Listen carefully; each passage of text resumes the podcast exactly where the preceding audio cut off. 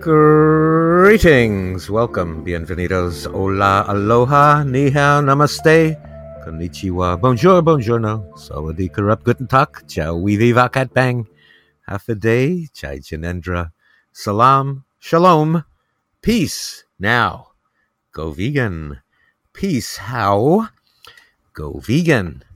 From the new right-left coast of the genetically mutated McNugget Pharmaceutical Vivisection Prison Kilitary Industrial Corporation in the cheese-covered post-constitutional bankster bankrupt corruptocracy, mocracy, criminocracy, unchallenged by mediocrity, foodborne in the NSA, NRA, CIA, USA, home of Uncle Salmonella, where they sure do eat a lot of dead animal body parts, and the Wall Street-backed corporate diet of death, disease, and destruction is shoved down your throat.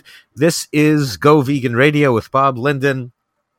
And when we say 5 o'clock, we mean 5 o'clock hippie daylight time. So keep that in mind. Starting at 5:14, 5:15. That's pretty good for us. So we are here and happening, and so we press onward here today, being Memorial Day, when we respectfully commemorate the charred victims of perpetual human war by consuming the charred victims of the perpetual war on innocent animals. Peace now, go vegan. Peace how, go vegan. Oh, well, 176 billion animals were farmed for food this past year. Each one of them part of the greatest massacre ever. And even the good people, the kind people, the ones who are for peace, are reaching for their knives right now. So there's a reason that Tolstoy said, Tolstoy, the author of War and Peace, who said, as long as there are slaughterhouses, there will be battlefields. And that is a very deep statement. I know that it impresses Cindy Sheehan, Peace Mom. I'm sure Memorial Day has a special meaning for her, having lost her son in Iraq, and knowing that it was for no reason. No reason. Weapons of mass destruction. Well, that's a punchline. That was a punchline at a correspondence dinner gathering, right? War crimes are so, war crimes, war crimes aren't even misdemeanors, are they? They're just like, you get a warning. No, you don't even get a warning. You get thanks. You get a library. You get a monument. Yeah. Do your war crimes right. And, we do our war crimes. So Cindy Sheehan is vegan. Of course, she makes the connection. And Dennis Kucinich is vegan. He makes the connection. Cesar Chavez was vegan. He made the connection. How can you oppress other beings and send them to their death and eat them? And really be for peace. I don't get it. So, anyway, guess I'll be all over the place here today.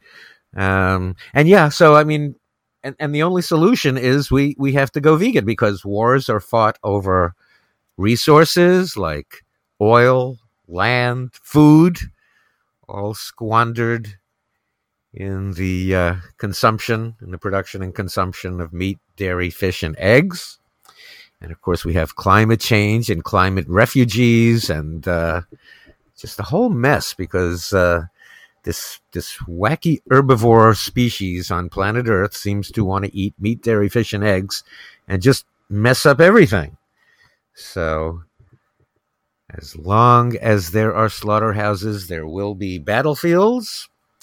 And if we go vegan, we can take the land from those battlefields and reforest them. You know, that's the only solution for climate change is going vegan. You wouldn't know it by hearing from the animal rights movement or the environmental movement. We have the strongest ammunition on our side, the peaceful ammunition. If we recognize that animal agriculture is the number one cause of climate change, responsible for at least 51% of all greenhouse gas emissions, and that the only solution is a population shift to veganism. And that will free up the land. Free up the land. It's the only way to reverse climate change, just as it's the only way to reverse so many serious diseases. So I know so much of our budget goes toward the military and warfare, and I know that. Yeah, if we all went vegan, what happens to all our warriors? Huh? They'll all be out of work. Huh? I don't know. Maybe instead of bombing people all over the world, the military could be used to here at home, maybe to protect the citizens here. Like everyone who didn't vote for Hillary Clinton probably needs a bodyguard, right? Everyone who protested against her publicly probably needs a military escort, So much like we had our Operation Desert Storm and, how we name them also appropriately. We can have our Operation Seth Rich, right? Or something, So have we been nuked, in a nuclear war yet? For no reason? Huh?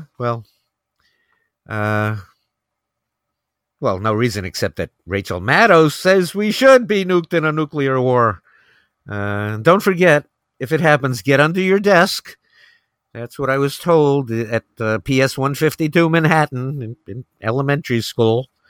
That because we were in a very serious Cold War with Russia at the time, and there was concern about nuclear warfare, and we were told, if those sirens go off, get under your desk. So that'll protect you. So, but here we have the Democrats who seem to want another Cold War and they want to bring us to the verge of nuclear annihilation. Why? Because they want to divert our attention away from their failed election and candidates and corruption and all of that. So, looks like we have an animal rights conference also to take our minds off of all the corruption in the animal rights movement. Talk about that in a moment here. I did mention that we have climate change being, everybody recognizes climate change, supposedly, right? Everybody recognizes climate change, except Trump, right? Republicans and corporate types. It really doesn't matter if you recognize climate change if you don't recognize the solution. Let's face it, an alternative energy infrastructure will cost $35 trillion and 20 years to implement. So that's not practical. So who cares? Who cares if anybody recognizes climate change or doesn't recognize climate change if we don't participate in the solution? And the only solution is going vegan. There's an article in Live Science today. Pope Francis gifts Trump his encyclical on climate change. So we need to get in touch with the Pope. Jacob, could you call the Vatican for me? Get the Pope on the line. We really, if the Pope is recognizing climate change, we need to have a talk here about the solution for climate change that the Pope needs to recognize. Pope Francis, named for the patron saint, the patron saint of animals. So we need some vegan talk with the Pope. We need some biblical talk. We need Genesis 1:29, God's first commandment, to be vegan. Pope Francis. So the article in Life Science says, during a meeting today, May 24th at the Vatican, Pope Francis not only urged President Donald Trump to be a peacemaker, but also brought up the need to protect planet Earth. The Pope gave the U.S. president his 2015 encyclical on the environment and climate change. I need to get a copy of that. I don't know if it's written in Italian or Latin. We did take some Latin at PS 152 Manhattan there.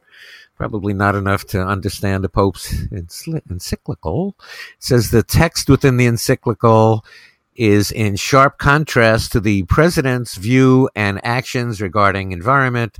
This article says Trump has dismissed human-caused global warming as a hoax. And who cares? It doesn't matter. If we don't go vegan, everybody can dismiss it as a hoax.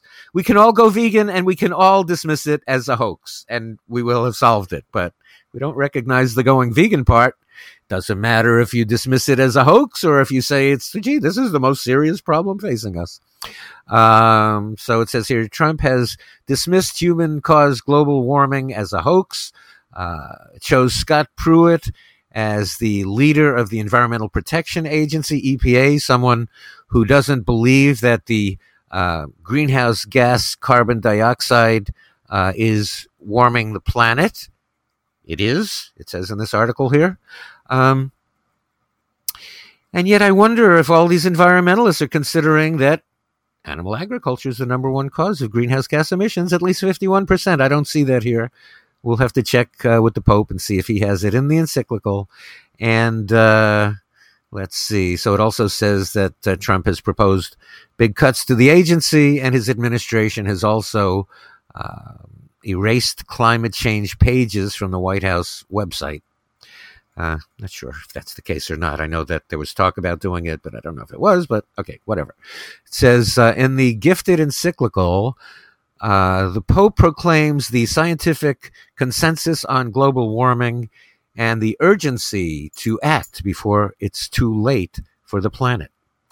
Now, remember, we're told by the world's top climate specialists, there's Robert Goodland and Jeff Anhang. Robert Goodland was the environmental advisor to the World Bank for over 20 years. And they're saying that we need a 50 to 85% population shift. We need it by 2020. Or it'll be too late. So if we're going to act before it's too late, we all have to go vegan today and help everybody else go vegan. The article continues, quoting, a very sound scientific consensus indicates that we are presently witnessing a disturbing warming of the climatic system.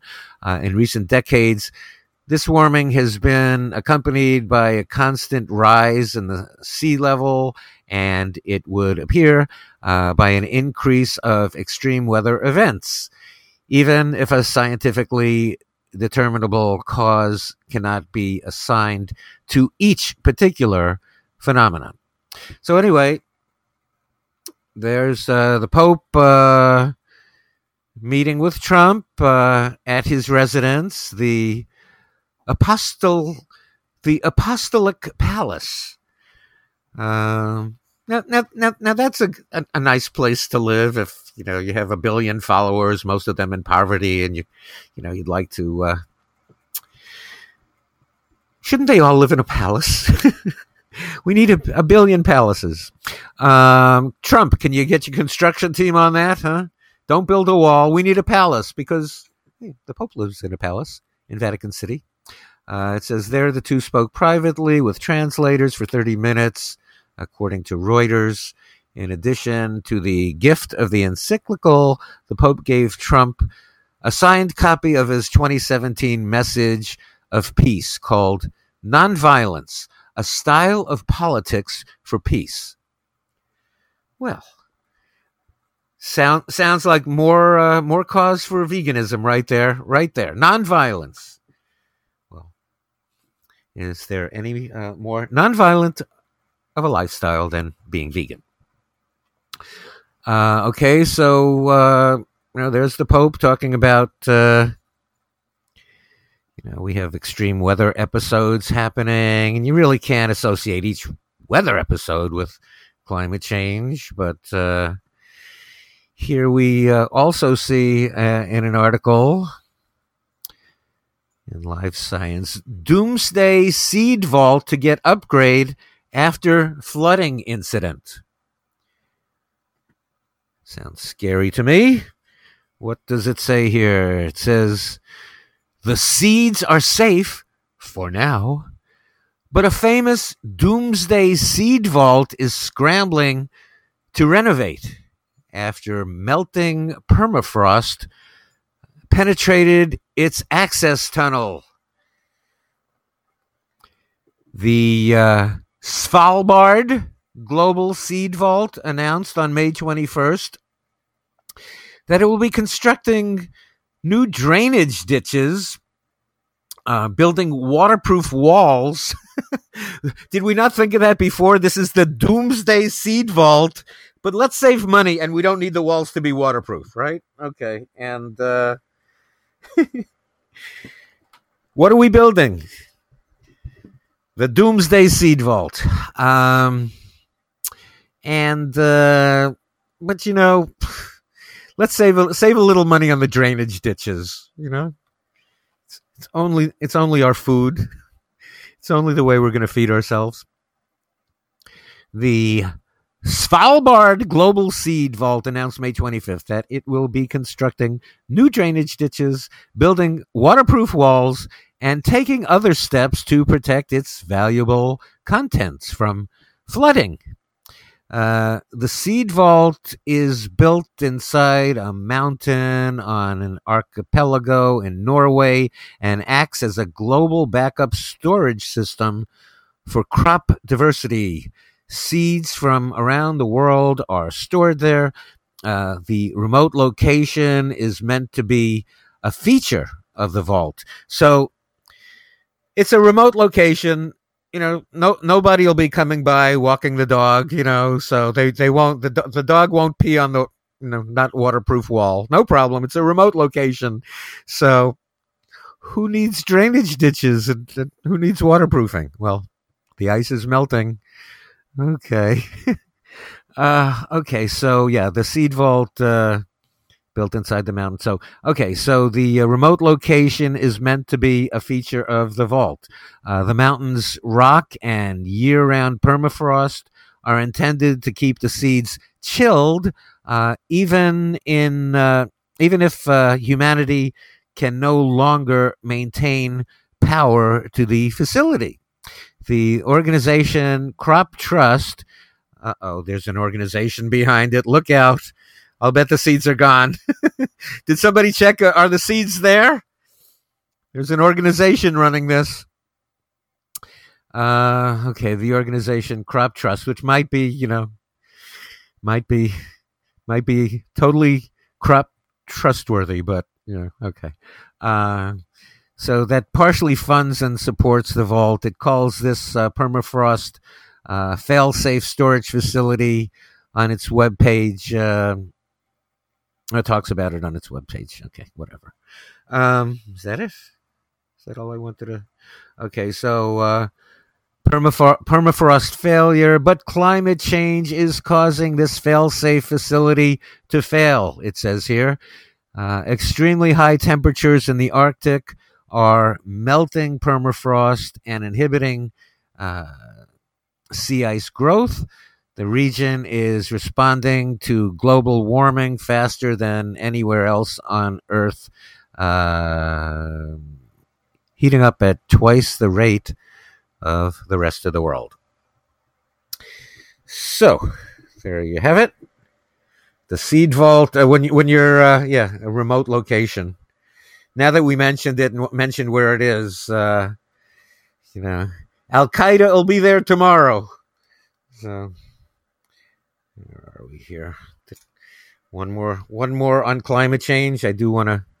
We have plenty of time before Professor Francione next hour. There was one more on climate change that I had here. I have too many windows open. Or is it too many tabs? You know, when I say I have a tab open, it sounds like I have a diet soda. I don't even think tab is for sale anymore. It was the diet soda from Coca-Cola many years ago. Those wonderful diet sodas with the aspartame. Who cares if it's a neurotoxin as long as it tastes sweet, right? That's all that matters. I think there was one more article that I wanted to look at, which is how would just 2 degrees of warming change the planet? And remember, every time we talk about climate change and global warming, remember, it is caused by your appetite for meat, dairy, fish, and eggs, your demand. So the production and consumption of meat, dairy, fish, and eggs are really what causes climate change. I mean, that's a fact, Jack. And, you know, just the, what is it? Just the land, just the land that's cultivated for animal agriculture produces more carbon than the fossil fuel industry. So, but we don't want to know that. Let's blame somebody else instead of going vegan, right? So, so in this Life Science article, it says the Earth is home to a range of climates from the scorching dunes of the Sahara to the freezing ranges of Antarctica. Given this diversity, why are climate scientists so alarmed about a worldwide temperature increase of just 2.7 degrees Fahrenheit or 1.5 degrees Celsius? It says changing the average temperature of an entire planet, even if it's just by a few degrees, is a big deal, said Peter de Menocal, a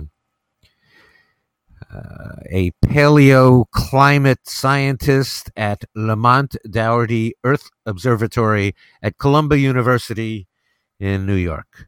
It says a person living in any one location can experience huge changes in weather and even in climate, but those are often compensated by changes on opposite sides of the world, de Monacal told Life Science. Let me see, scroll down here. It says, right now the world is about 2.1 degrees, 1.2 degrees Celsius warmer than it was during pre-industrial times, de Monacal said. The 144 countries participating in the 2016 Paris Agreement announced that the world should limit the global increase in this century to 2.7 degrees, 1.5 centigrade, a stricter limit than the former goal of a 3.6 degree or 2 degrees Celsius increase. Now, remember, Robert Goodland, climate specialist Dr. Robert Goodland, Goodland and Anhang, who have their assessment of livestock and climate change. Google it. Google livestock and climate change, Goodland and Anhang. Goodland says if we go vegan, we can bring our carbon levels to pre-industrial stages here. So, you know, let's get with it. Let's go vegan. Care about the planet, huh? So it says, to put 2.7 degrees into perspective, just about 9 degrees Fahrenheit or 5 degrees Celsius separates the modern world from the last ice age, which ended about 15,000 years ago, de Monacal said. During that time, sea levels were about 350 feet lower than they are today because an extensive amount of water was stored as ice at the poles. During the Ice Age, about 32% of Earth was covered in ice compared to just about 10% today, according to the National Snow and Ice Data Center. Must be nice if you looking for a job, like, you got your resume together. It's like, where would I like to work? I would like to work at the National Snow and Ice Data Center. Are you hiring? Yeah. Okay. Well, okay. Earth climate changes, back to the article. It says, Earth climate changes over time. The last ice age is evidence of that, but it's the rapid rate of change and the amount of the greenhouse gas carbon dioxide filling up the atmosphere that have scientists concerned, de Menocal said. Moreover, global warming doesn't just increase temperatures, it also threatens the food, water, shelter, energy, the energy grid, and health of humans. Now, remember when we're saying that all of this is threatened by climate change, global warming, remember, this is all threatened by your appetite for meat, dairy, fish, and eggs. Under the heading of food here, it says, climate change affects the ecosystems that provide food, and therefore our security of food is linked to the security of those ecosystems. The oceans, for instance, provide people with about 20% of their dietary protein, which, the oceans are depleted. Fish isn't food. What's going on here? He says, however, ocean acidification caused by climate change makes it difficult, if not impossible, for thousands of species, including oysters, crabs, and corals, to form their protective shells, which in turn disrupts the food web. I'm more concerned about sea creatures and their food web. It says on land, an increase of 3.6 degrees Fahrenheit or 2 degrees Celsius would almost double the water deficit and would lead to a drop in wheat and maize harvests, according to NASA. Northern latitudes may see a temporary boost in soy and wheat farming, partly because of the warmer temperatures farther north, and partly because an increased carbon dioxide helps plants grow. Really?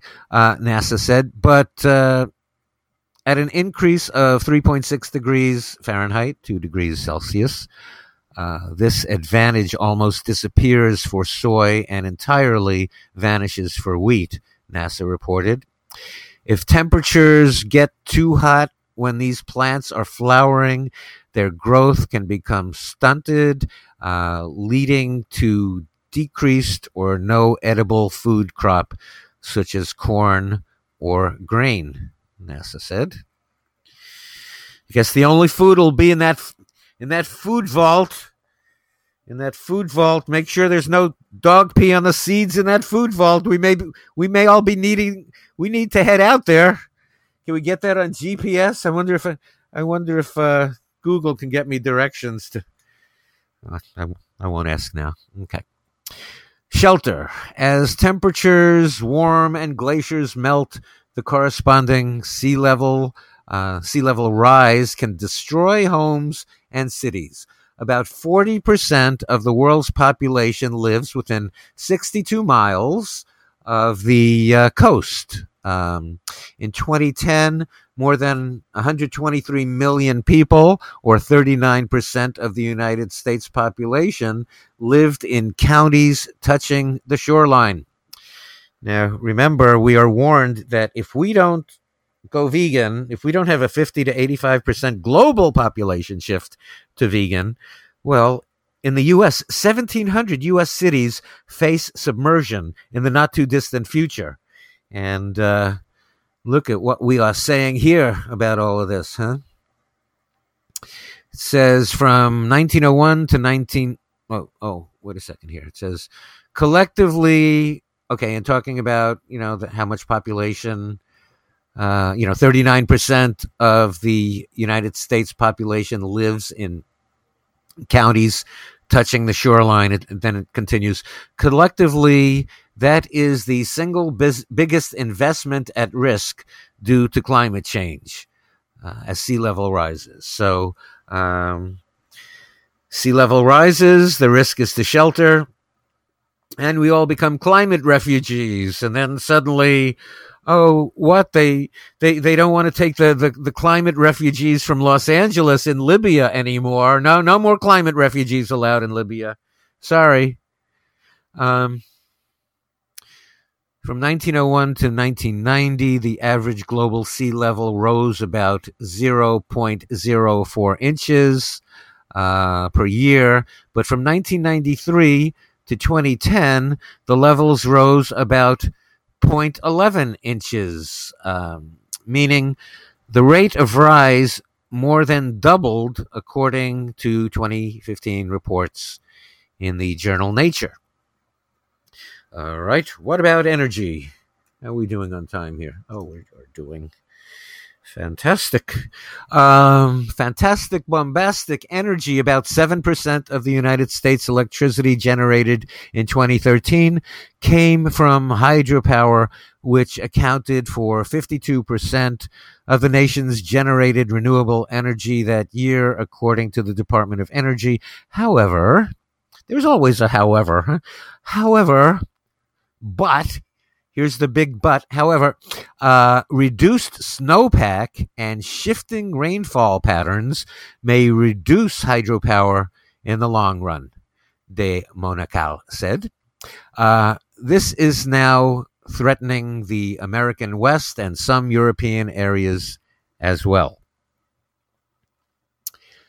Under health, increases in temperature and changing rain patterns are associated with the spread of vector-borne diseases, which another organism transmits between humans or from animals to humans, such as Lyme disease and malaria, de Monacal said. Even if a vector-borne disease, is eradicated locally in a particular region, the weather changes associated with climate change can lead to migrations of these vector-borne diseases to new regions. Furthermore, because of health, and there's always a furthermore, isn't there? You know. Furthermore, because of health concerns, some regions of the globe, such as parts of the Middle East and the American West, may become uninhabitable to humans because of extreme temperatures. That's because humidity often increases with the heat index. When both are high, the human body is unable to evaporate sweat and cool itself. If you're unable to evaporate sweat, you can actually die from exposure, de Monacal said. And, you know, all these threats, remember, these all come because you're eating meat, dairy, fish, and eggs. And I'm not, you know, it's not to take blame because we are, you know, so brainwashed into eating what really should be repulsive to us, you know, decomposing corpses, you know, pathogen-covered, fecal-sprinkled, decomposing corpses and, you know, what pops out of the poop chute of birds and mammary secretions, nipple drippings from other species. Because we eat those, we're facing these climate challenges and risks to energy, shelter, health.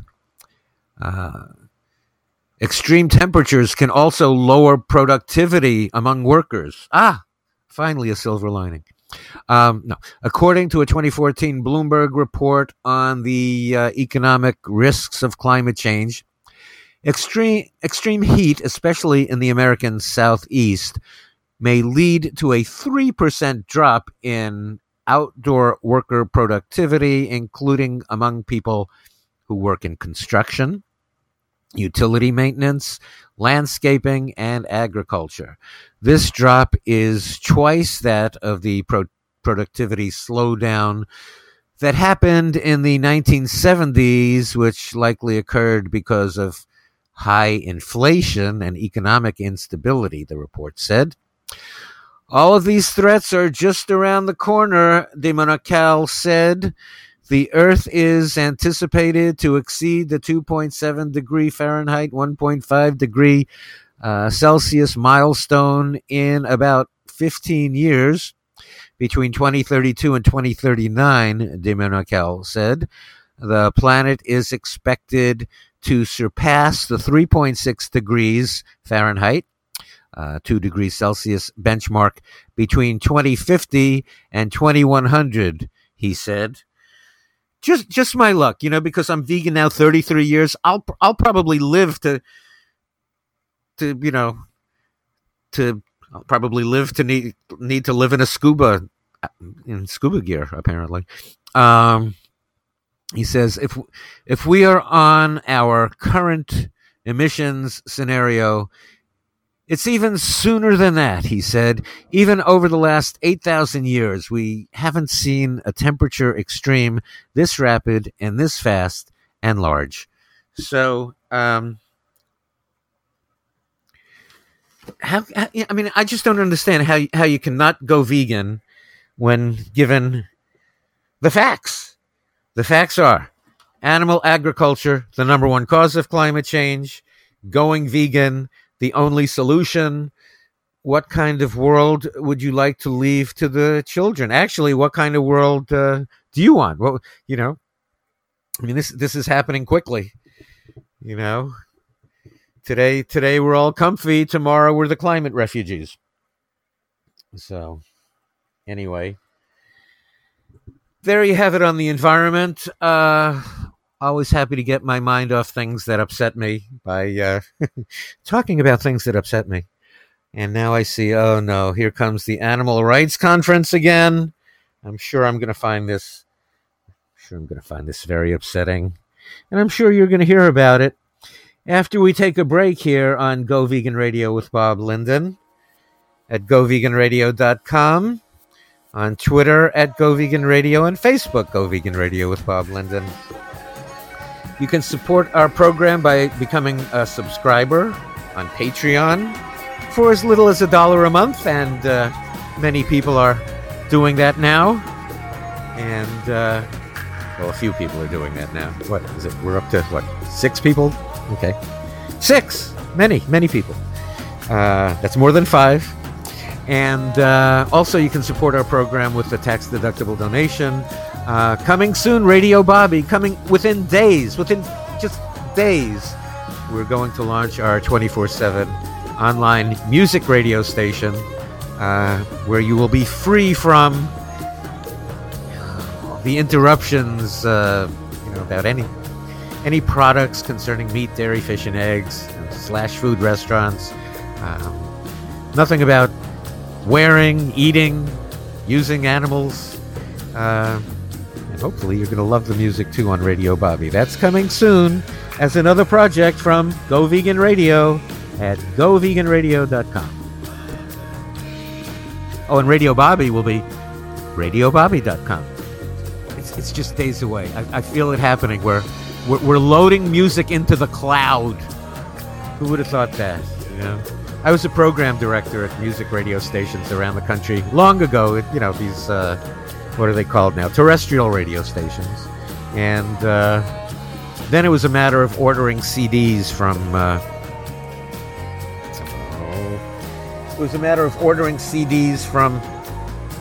from record companies and just, slapping them on. But this is all different. We've had to convert a whole music library over. I cannot believe I disconnected my computer. Everything's off that I want to talk about. Lucky Farm, lucky Animal Rights Conference. No, I'll get it back during the break. So, anyway, let me take care of my technical matters here, and we will continue on Go Vegan Radio with Bob Linden, Professor Gary Francione coming up in just a little bit.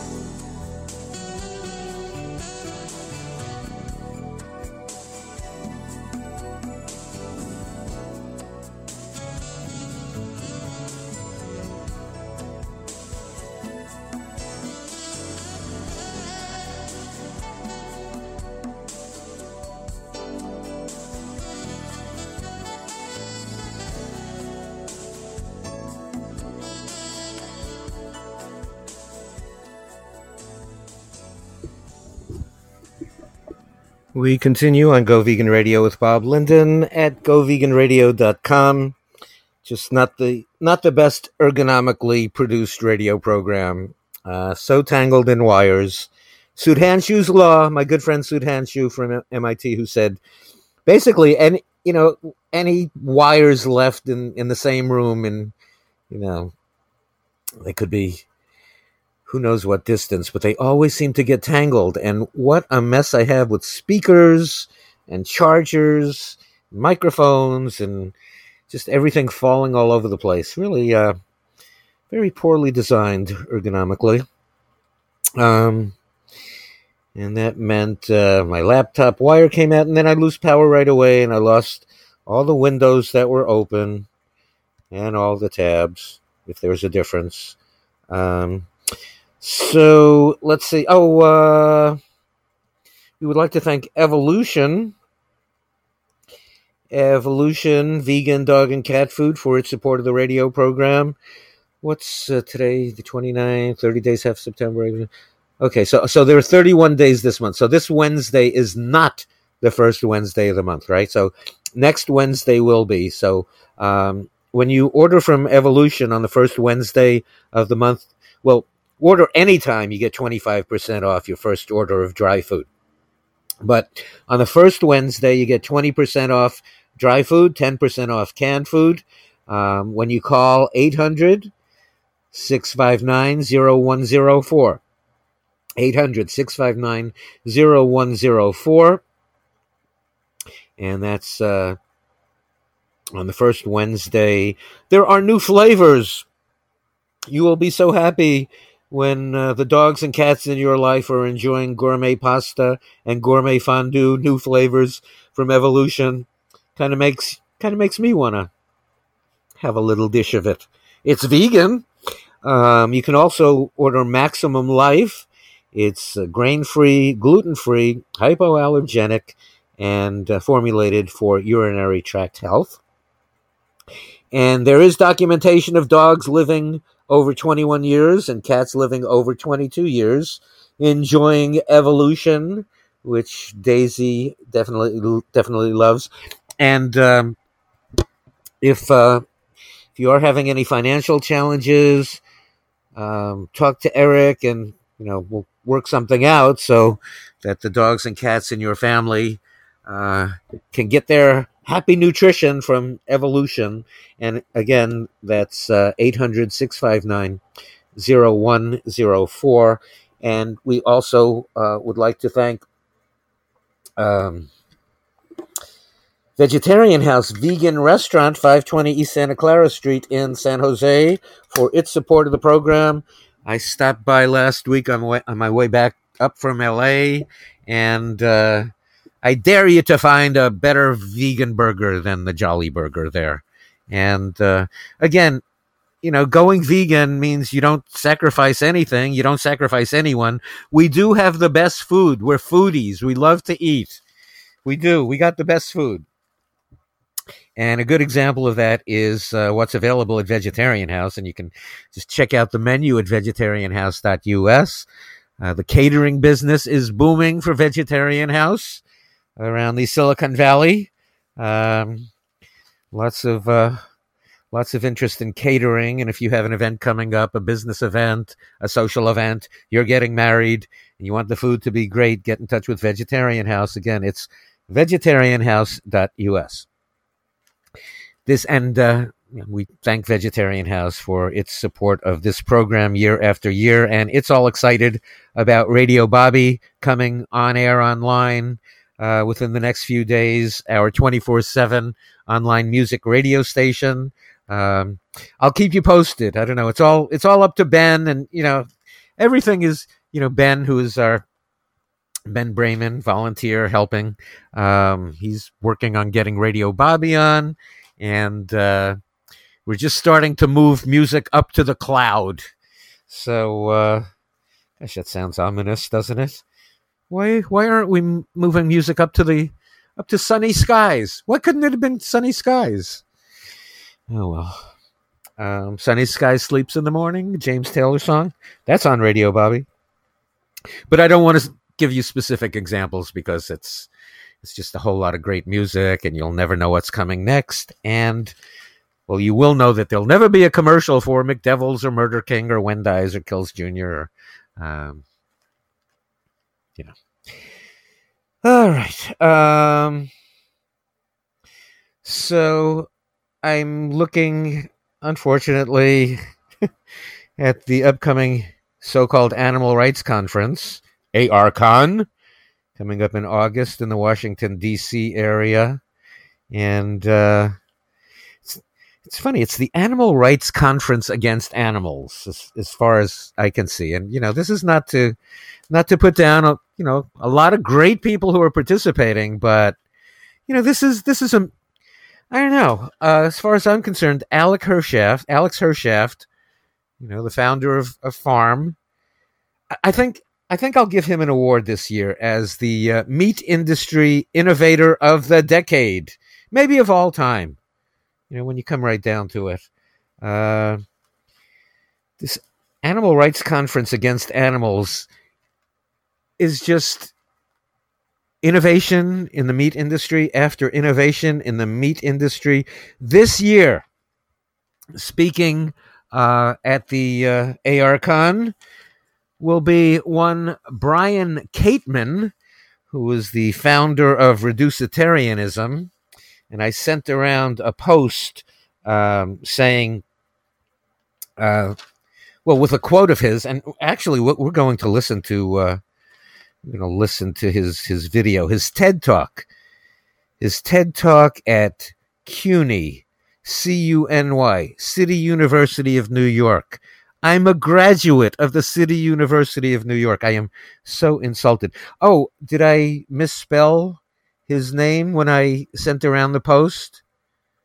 Okay, so if you see Kateman on my post, if you see Kateman with a C, that wouldn't be correct. So, I mean, if you're looking for him, you know, on the list of speakers, it looks like I misspelled his name. So if you see Kateman with a C, that's incorrect. It's, but if you see K as the first letter of his name, you will know that is correct, and that's what I will send around from now on. So if you see Kateman with C, it's incorrect, and in the future I promise that you know, if you see Kateman with a K, it will be correct, and you'll be able to follow this guy. I can't believe, I mean, Professor Francione has discussed him in the past, and I thought,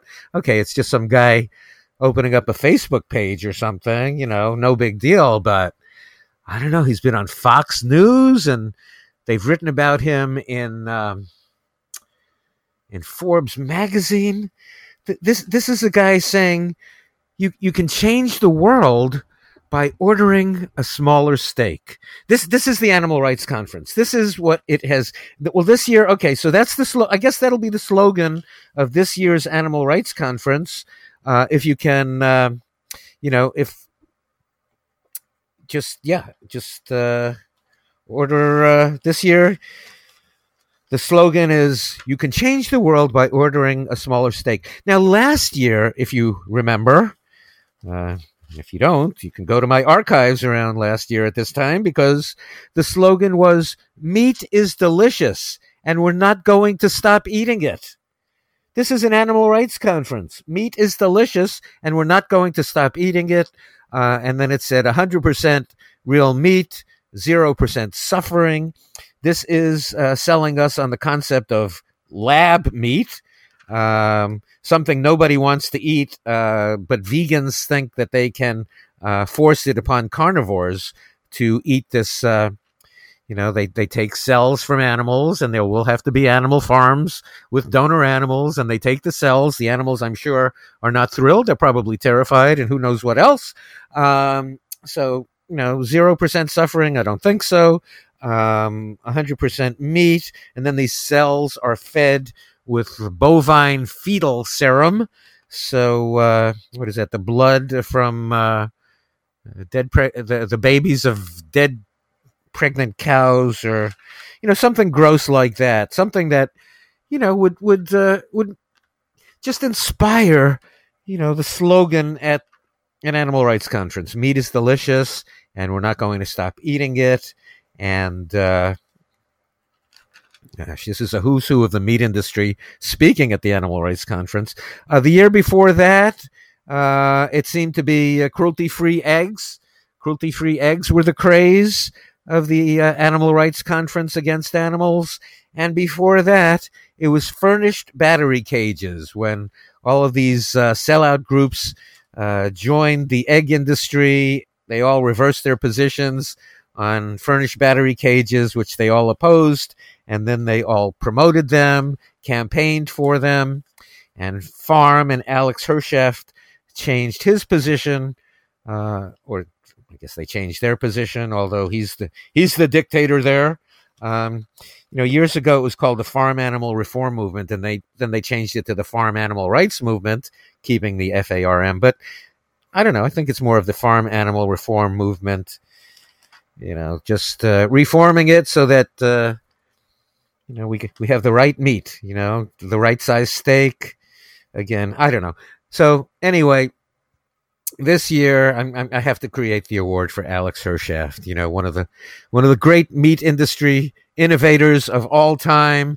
And here's one of the speakers at the Animal Rights Conference. And again, I posted about him, and I misspelled his name, Brian Kateman. So, you know, if you see Kateman with a C, that would be incorrect. Here is Brian Kateman speaking at the CUNY, City University of New York, at a TED Talk. So apparently anybody can speak at a TED Talk now, huh? You get to speak at a TED Talk if you tell people you can change the world by ordering a smaller steak. So anyway, let's listen to this dude.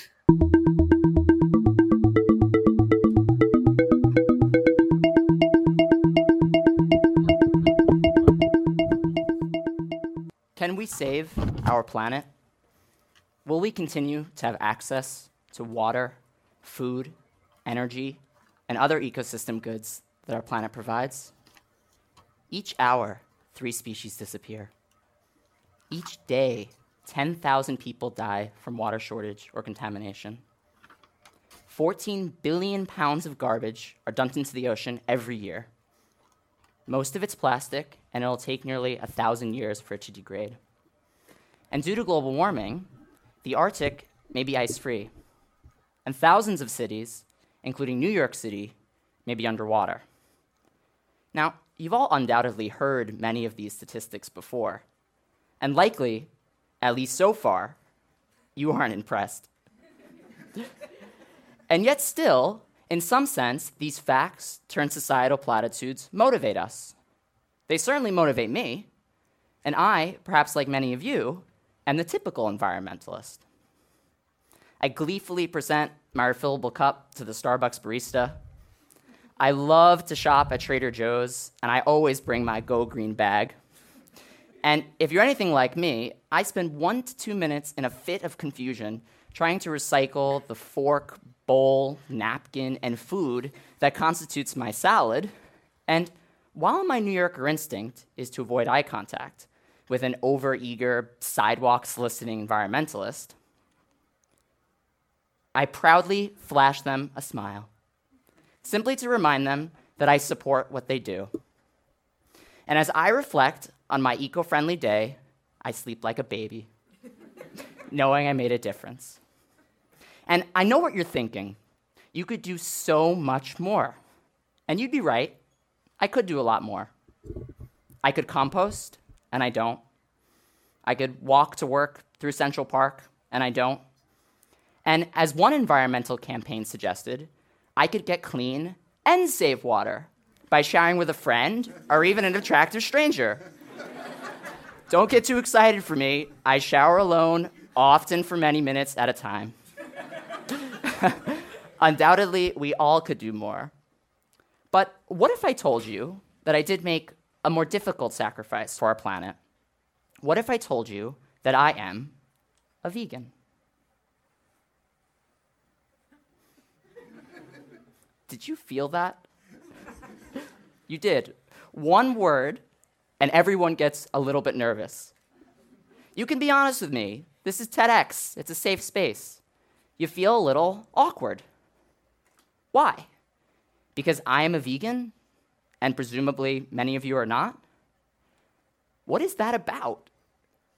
Well, we've all had that conversation before. You're out to dinner with a friend or a colleague, and you learn that the person you're with is a vegan. You had no idea. You're surprised.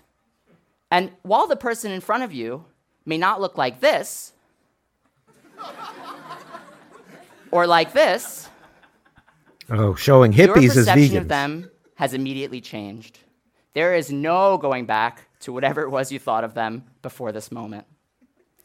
Now, back at dinner, the vegan likely feels compelled to explain to you that while he or she is a vegan, by no means did your culinary decision inspire offense. You, in turn, decide to kindly acknowledge that reconciling gesture and attempt to very quickly move the conversation along to a more unifying topic. And yet, you still feel whatever it is you or your neighbor might be feeling right now. A tinge of nervousness, a pulse of discomfort, the manifestation of a mouth twinge or the eyes widening. There is me, and then there's you. And somehow, our perception of one another is no longer the same. Well, as it turns out, I'm not a vegan. Whew. That's a relief he's not a vegan. Whew. I'm sorry to all the vegans in the room who have lost one of their own. And to the rest of you, well, you can safely take a deep sigh of relief knowing that I am a carnivore just like you. But whatever connotations are in the word vegan, and the experiences those connotations create in our mind, I am absolutely fascinated by them and think they may hold, at least in part, a key to solving complex problems like global warming and the loss of biodiversity. Now, semantics aside for just a moment, we all know that vegans and vegetarians, the modern-day pioneers of abstaining from meat, are onto something, even if we ourselves choose to eat eggs and meat. We know our planet is in trouble, and we know that meat production, from the clearing of land and trees to the transportation of these products, accounts for nearly 20% of global greenhouse gas emissions. 20%. Well, it's over 51%, that is but why should he be accurate, right? Is nearly half that of a meat lover's. And for a vegan, it's even lower. And we also know that meat production requires a lot of water. Producing just 1 pound of meat protein requires 10 times the amount of water as producing 1 pound of grain protein. It's a lot of water. And we also know, perhaps most morally salient, that due to factory farming, that animals are not treated very well. They're not. And they are incredibly smart and experience pain just like us. Sounds like he's making an argument to be vegan. Of this very adorable baby pig, we have to ask ourselves, why do over 90% of Americans continue to eat meat? Bacon. Bacon is the reason we eat meat. For many, the mere smell of bacon in the morning, that crispy, crunchy texture, that savory, salty taste, they give us a reason to smile. That spicy buffalo wing, that juicy steak, they are the reason we eat meat. They satisfy our most primal urges. So what should we do? Well, on the one hand, we know that meat gives us a reason to smile in the morning, and on the other, we know it straddles our instinct to uphold our sense of morality with its questionable impact on the planet. Plus, as some of the medical literature suggests, meat may not be very healthy for us. Well, certainly we could treat each meal as a choice, either to indulge or to make a more restrained decision. We could simply eat less meat and more fruits and vegetables. That seems simple enough, and as many have suggested, if we simply followed a meatless Monday diet, whereby we abstain from eating meat on Mondays, we'd have 1 billion vegetarians overnight, And that would be huge. Meatless Mondays is a disaster. They may not be a vegetarian or a vegan or even on any particular diet. Where do they fall along this spectrum? Well, I've discovered that there are a few words, each with their own connotations, to describe a person who eats less meat. You could say, I'm a semi-vegetarian. I sometimes eat meat, and sometimes I don't. You could say, I'm a mostly vegetarian. I mostly eat fruits and vegetables. I sometimes eat meat, but I try not to eat a lot of it. Or you could say, and this one's by far my favorite, that I'm a flexitarian. I'm flexible about it. Yeah, sometimes I eat meat, and sometimes I don't. So imagine we're back at dinner, and the person you're with has just explained to you that he or she is a vegan. And you decide to enthusiastically share that you get it. I'm a flexitarian. I'm flexible about it. I sometimes eat meat, and sometimes I don't, but I try not to eat a lot of it. And as you continue to eat your steak, and he or she continues to eat her vegetable quinoa bowl, you realize, perhaps unconsciously, that you still fall somewhere different along this moral landscape. Well, we know with simple intuition that flexitarian sounds, well, flexible. That by choosing to eat meat sometimes, as opposed to never eating meat, you alter your moral standards for primal urges and convenience. It's weak, and it's inconsistent. And as we know from advances in cognitive science, the brain does not do well with inconsistencies. It loves false dichotomies and neat compartmentalizations. And we can see how this plays out. One minute, you're a noble lover of all forms of life. And the next, you're a ravenous animal, or at least ravenously eating one. So whatever it is about words like flexitarian and vegan, we know they conjure entirely different perceptions of who we are, and that these perceptions matter. These seemingly innocuous labels to describe our eating choices matter a great deal. They determine how seriously we are taken, how our messages are understood, and our feeling of belonging. Consider a related example, climate change versus global warming. Scientifically, they have different meanings. One refers to climate, while the other temperature alone. But regardless of what they actually mean, they conjure different mental associations. A 2014 study from Yale University found that the term global warming was associated with greater public understanding, more emotional engagement, and support for personal and collective action than the term climate change. Global warming generates more intense worries and negative reactions than climate change. That is why I try to use the phrase global warming more than climate change. So we see the same type of problem with words like flexitarian and semi-vegetarian. They all describe incredibly positive steps toward a more sustainable planet, but they largely invoke negative associations, feelings of division, and moral incompatibility. So it occurred to me, we need a word that describes a community of individuals who are committed to reducing their consumption of meat and can encourage others to reduce their consumption of cows, chickens, pigs, lambs, and seafood. How about cheatitarian? It is my hope that this word is reducitarian. Cheatitarian? And that it can inspire a community of individuals to simply eat less meat. And I bet many of you here today are already reducitarians. Reducitarian. How many of you try to eat less meat? You are all reducitarians already. You're all reducitarians already. You're all rationalizationitarians. Reducitarians, because you are so very much committed to reducing your consumption of meat. Reducitarianism is the practice of reducing one's personal consumption of meat, red meat, seafood, and poultry.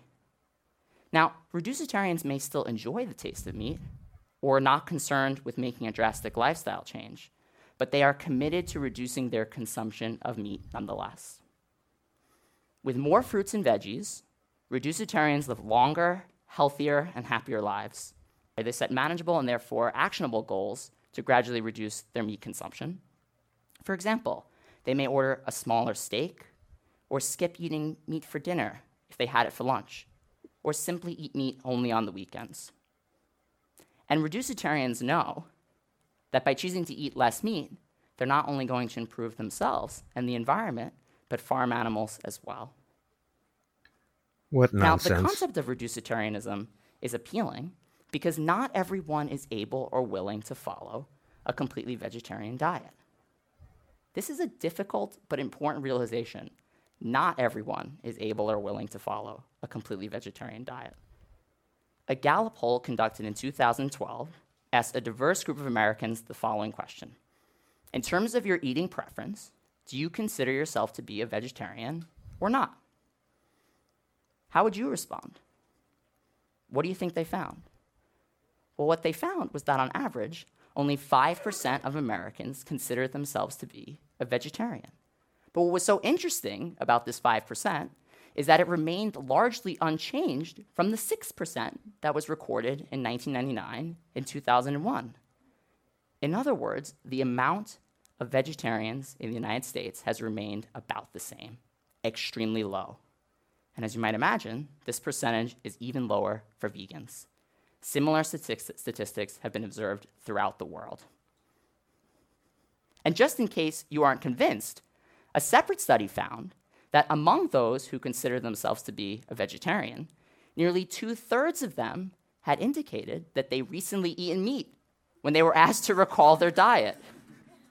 These individuals were not vegetarians or vegans.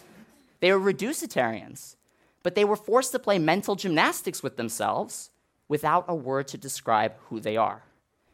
And this used to happen to me all the time. My friends and family knew that I was a vegetarian, and once in a while, we would go out to eat. I'd order bacon with my eggs and pancakes, and they would literally catch me in the act red-handed. Is this unbelievable? So here's the leader of a new movement, Reducitarian, who, when he considered himself vegetarian, would go out and have bacon and eggs. So I think Cheatertarian would be better. And look at his commitment. Why was he even a vegetarian? Eating bacon and eggs. Who is this guy? And why is he speaking at the animal rights conference? Eating a slice of bacon. Do you know what it's like for a Jewish vegetarian to be caught eating bacon? That's a big laugh. That's getting the big laughs there. A Jewish vegetarian caught eating bacon. And this is Brian Kateman, one of the main speakers at the upcoming animal rights conference. That is a double whammy no one wants to experience with their morning coffee. So look, what I think this means is that even though we know it would be better, more healthy and environmentally friendly, if everyone just stopped eating meat. Right, it would, so let's encourage that. A romantic ideal that we have been unable to achieve. This message of completely eliminating meat consumption has worked very well, or somewhat well, for the individuals who are vegetarians or vegans, but has failed to capture the attention of the rest of us, the 95% of us who continue to inhabit this planet. So yes, reducitarianism is a message for the 95% of us. We should consider eating less meat for the sake of our health and the environment. And we can learn a lot from vegans and vegetarians. You don't have to do it, just consider it. So admirably reduce their meat consumption that they effectively eat none at all. But vegans and vegetarians can also learn a great deal from those who simply strive to eat less meat. In many ways, the use of categorical imperatives that we must never eat meat has put vegans and vegetarians and those who simply strive to eat less meat in a boxing match for moral superiority. It's exhausting. I don't think there's any competition in that one. Largely unproductive. Reducitarianism is a message that allows us to focus not on our differences, but on our shared commitment to eating less meat, regardless of where we fall along the spectrum. Immoral morality. I believe that this reducitarian message will absolutely terrify the meat industry, because it is a message that will produce the greatest impact on the causes we all care so deeply about. After all, what could possibly matter more than the increased well-being of our health and the environment.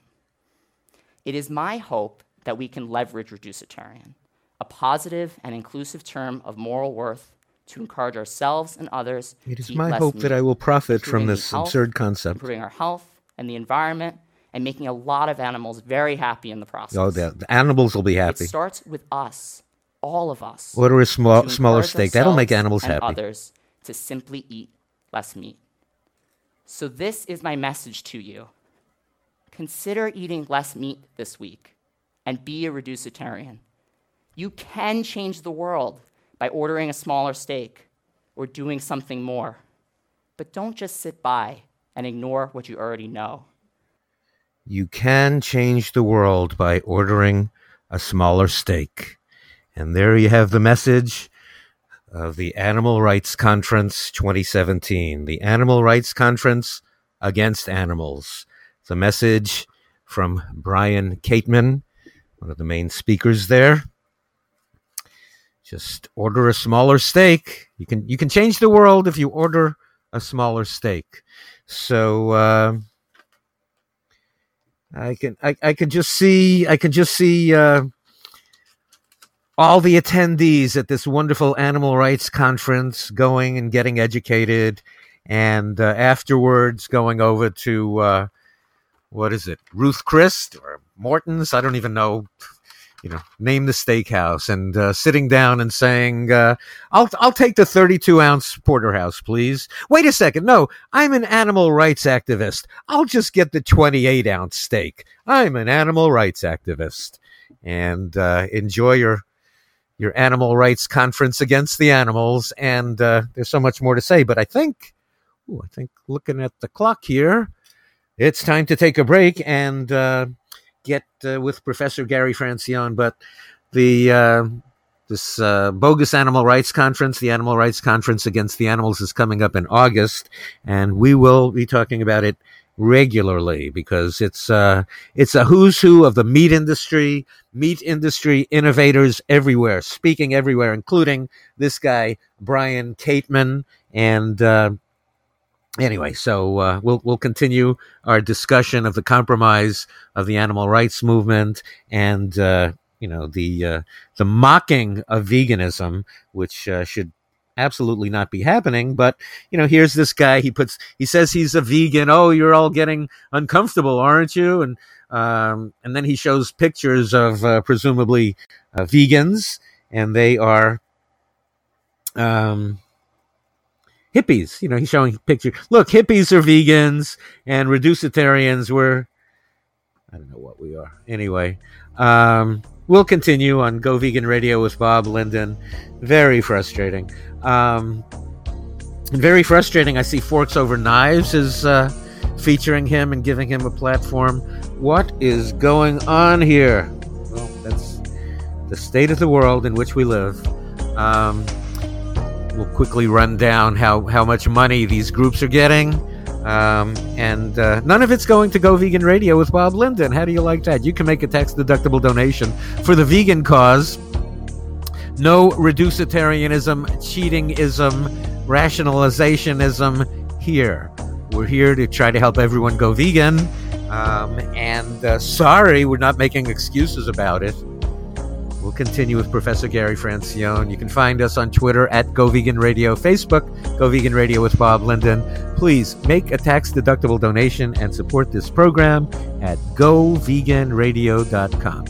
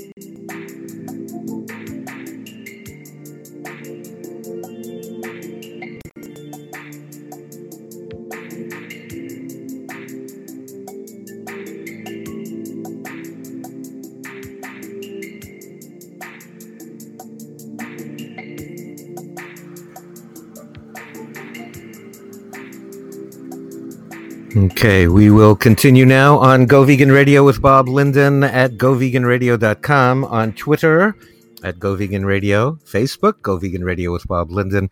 You can support our program for as little as $1 a month as a subscriber on Patreon. And you can also make a tax-deductible donation. You can find that donate button at GoVeganRadio.com. We are just days away. And I'll post it. I'll put it all over the socialist media networks.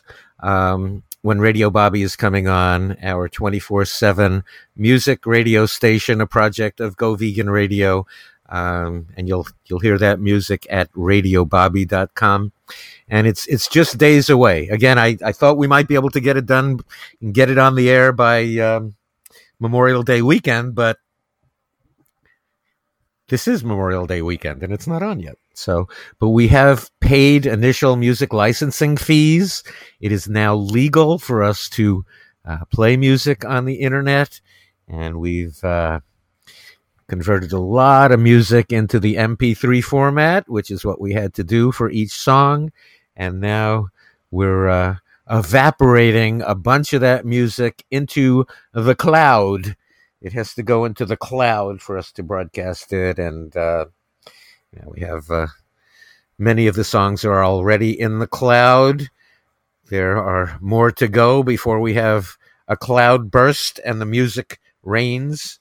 And I really think you're going to enjoy it, and I'm doing this, I hope, you know, to make your life a better place.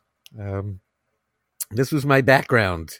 My background was as a music radio program director back when terrestrial radio still meant something. So, and you had to serve each community. So I was a radio gypsy all over the place, running radio stations from New York, WQCD, CD 101, Washington, D.C., Jazzy 100, San Diego, KIFM, Seattle, The Sound, KNUA. Well, that reminds me, I need to send a message to my friend Michael Tomlinson that I'm having trouble converting a bunch of his songs into MP3. One of the great vocalists whom you don't know. There'll be a lot of music on Radio Bobby that you don't know and a lot of music that you do know. And I hope you're going to like, 1,000% of it. Just all sorts of great music. And it's within days right now. Let's set a target for this coming Friday, June 2nd. Let's see if we can make that. Let's target noon Pacific time, Friday, June 2nd for the debut of Radio Bobby. Maybe, we're the hippies, like the picture that guy Brian Kateman showed to mock vegans, the picture of the hippies. We're the hippies, so, hippie music. Maybe we'll get the station on by Friday. Hippie vegans that we are. If we could be more corporate, like all the groups talking at the animal rights conference and have all the money they have, we would have been on a while ago, actually. I'm looking at the speakers list at the Animal Rights National Conference Against Animals. I don't know what else you can say. This is a meat industry trade show with a lot of good people. And, there are lots of people whom I like on this list, people, on the list who are speakers, and certainly people attending have a good heart. But this is contaminated. This is a contaminated conference, as you heard earlier, with our TED Talk featuring Brian Kateman. You can change the world by ordering a smaller steak. So somebody new to the animal rights movement can attend this conference and go, see the speakers there and come away with the thought, like I mentioned before, go, oh yeah, I'll take the 32-ounce steak. No, make that a 28-ounce steak because I'm an animal rights activist. Actually, you can play that game in your head all the time. You could have gone in, I won't take the 42-ounce steak. I'll take the 32-ounce steak. That's just a game you can play. Rationalization, excuses, and ways and means to avoid what's necessary. And then to make health claims about reducitarianism when we are told, even by T. Colin Campbell, the China study, and Forks Over Knives, that animal protein is deadly and not much of it. And 80 to 90% of serious disease is caused by animal protein and not much of it. So I presume the reducitarian ration of animal protein will probably still be dangerous. The cholesterol, the animal fat, all of that. Making health claims about reducitarian when one bite of a burger can give you mad cow disease. What if I'm just going to reducitarian myself to one burger a month? Oh, too bad. That burger gave me mad cow disease. Oh, well, there go the health benefits of reducitarianism.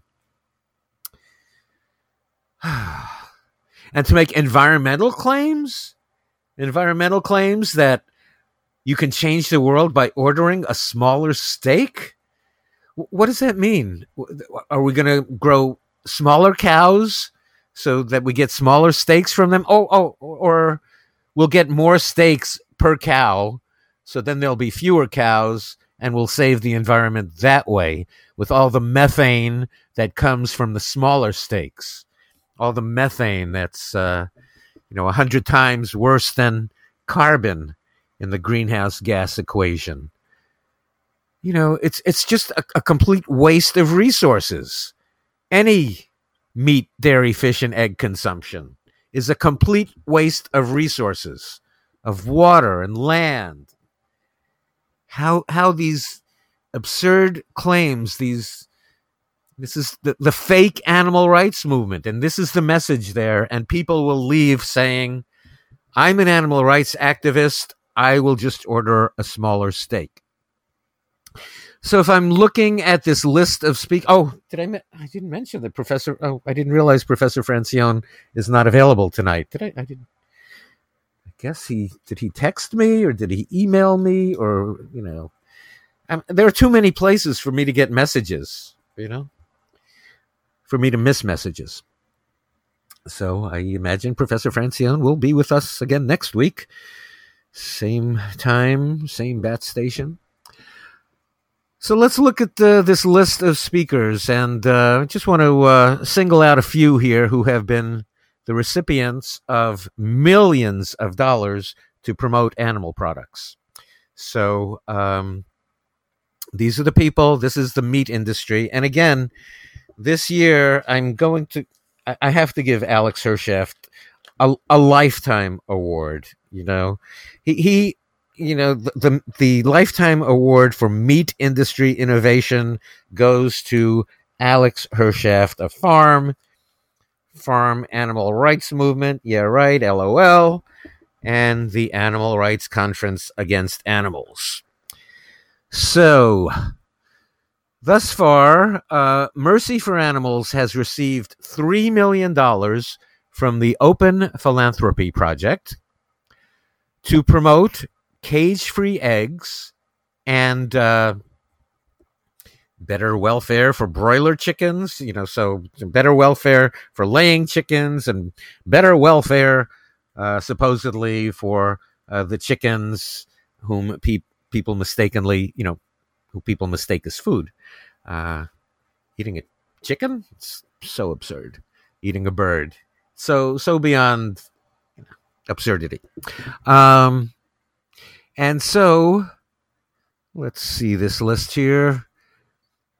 All right, going alphabetically. Let's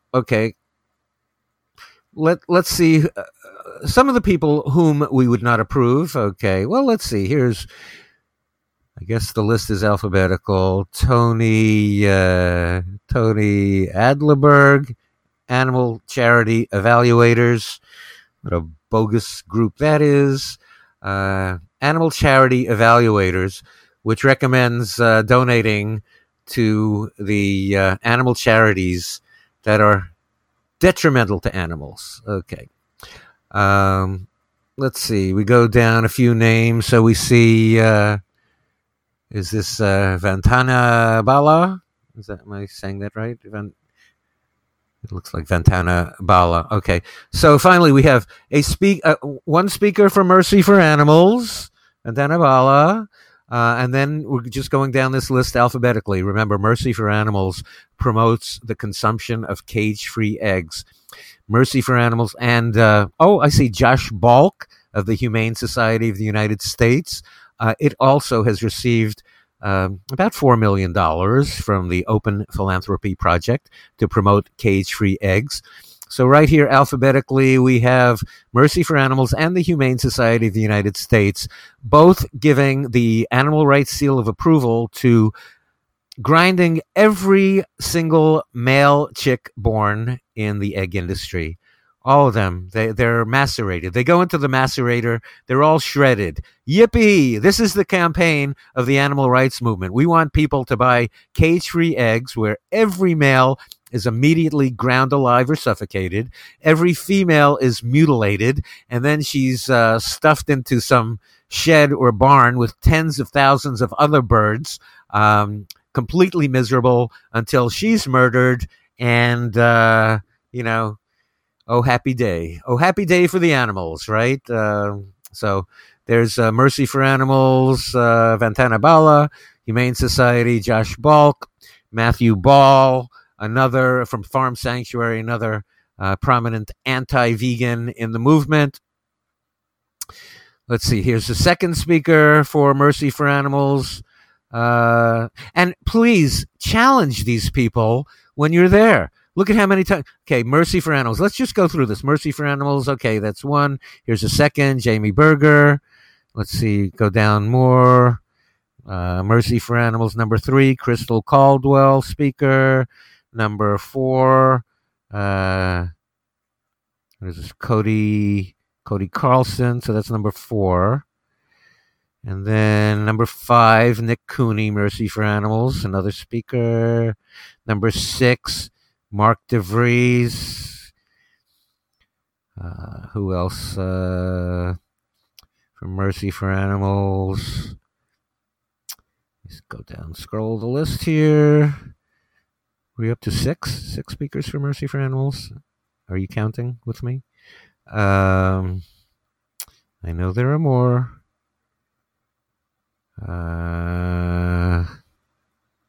Dead air isn't good on radio, is it? So that's why I say, let's see. I know there's more Mercy for Animals. I mean, there's really less Mercy for Animals, but more Mercy for Animals speakers, more of the profiteers, more of the animal betrayal specialists, and maybe just Mercy for Animals hires people, whose last names are early in the alphabet, and that's why it's that way on this list.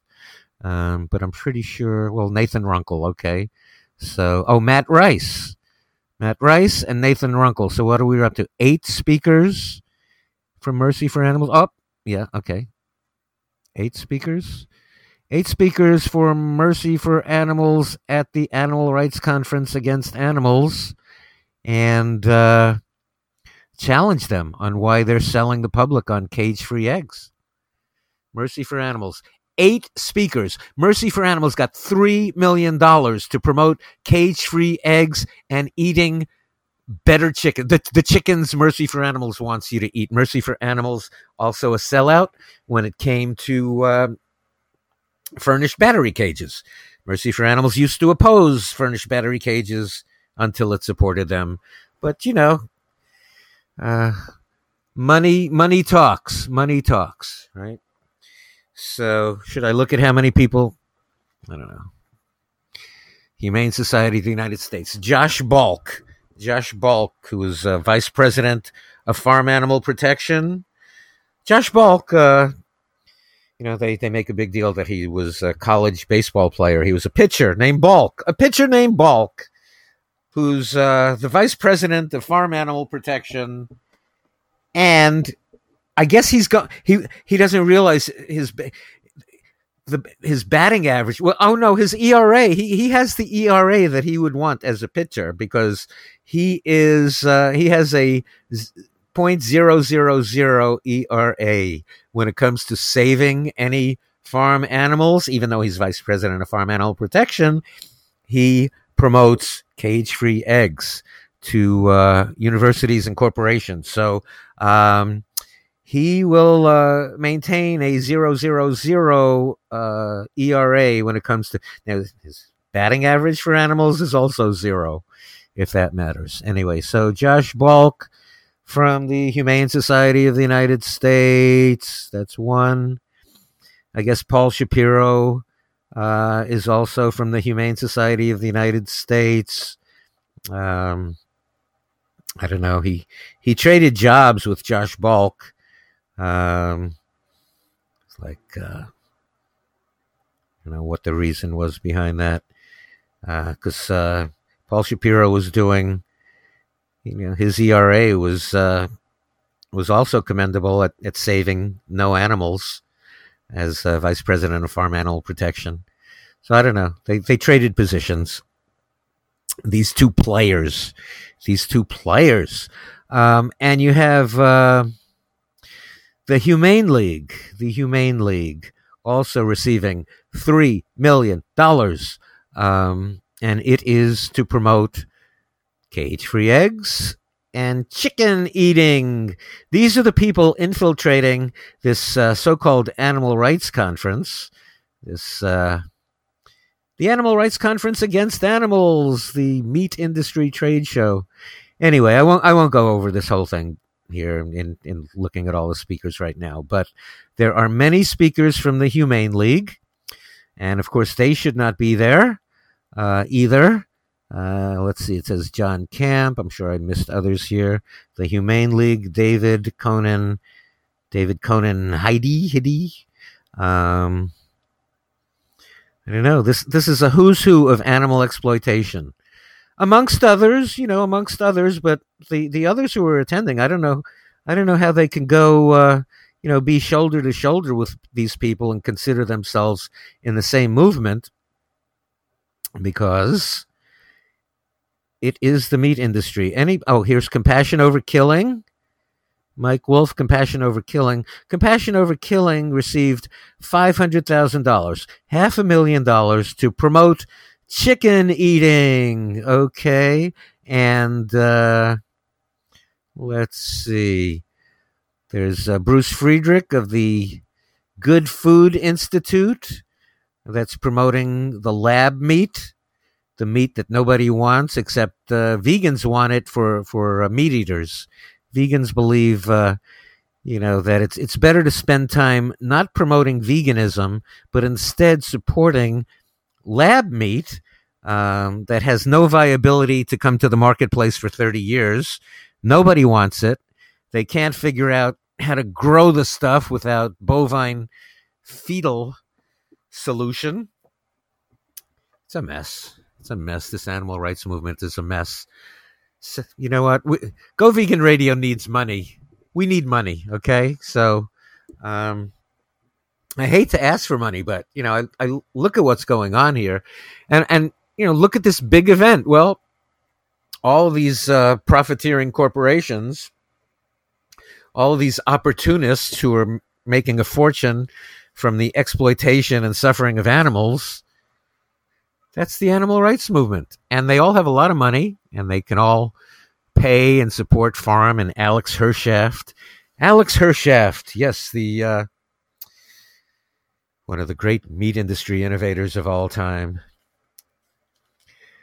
And we do our World Vegan Summit and Expo. And because we are so cause-oriented and not kissing up to all these corporate types, and we're not getting millions of dollars from the Open Philanthropy Project to brainwash people into thinking cage-free eggs are an animal rights campaign.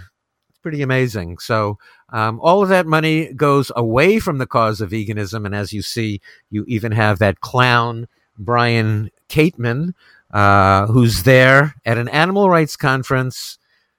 Can it be more outrageous? I mean, I thought last year it was completely outrageous when the slogan really was meat is delicious and we're not going to stop eating it. And this year it's you can change the world by ordering a smaller steak. This is Go Vegan Radio with Bob Linden. Go Vegan Radio is a 501c3 nonprofit organization, and we are dedicated to vegan education and the vegan cause, and we would greatly appreciate it if you would support us with a tax-deductible donation, or if you would become a subscriber via Patreon. You know, it's not enough to be up against all the forces of evil that make people eat meat, dairy, fish, and eggs, including this animal rights conference where suddenly, if you're a reducitarian, we're saying the animals are happier now?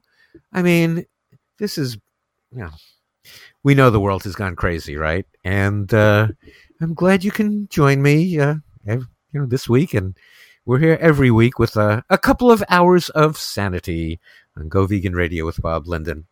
I guess that'll do it for today. We'll be back next week. And again, I think Radio Bobby coming this weekend. That's the plan. If not, you know, it'll be a few days after that, but you're not going to want to miss a minute of it. And you probably want to listen, you know, right from the start to say, I was there from the first song that came on Radio Bobby. I wish I could be more helpful, but you know, this is grassroots, hippie activism. You saw the picture. He showed the picture, Brian Kateman, at his TED Talk. This is the TED Talk at CUNY, City University of New York. I'm a graduate of City University of New York. I protest as an alumnus. Alumni. So, I don't know. Okay, well, thanks for being with us this week. Daisy sends her love, and we will talk again next week. And remember, we have Radio Bobby coming on in just a few days. So stay close by the Twitter at Go Vegan Radio. Stay close by Facebook, Go Vegan Radio with Bob Linden, and also the two Bob Linden pages there. Thank you for listening. Peace now. Go vegan.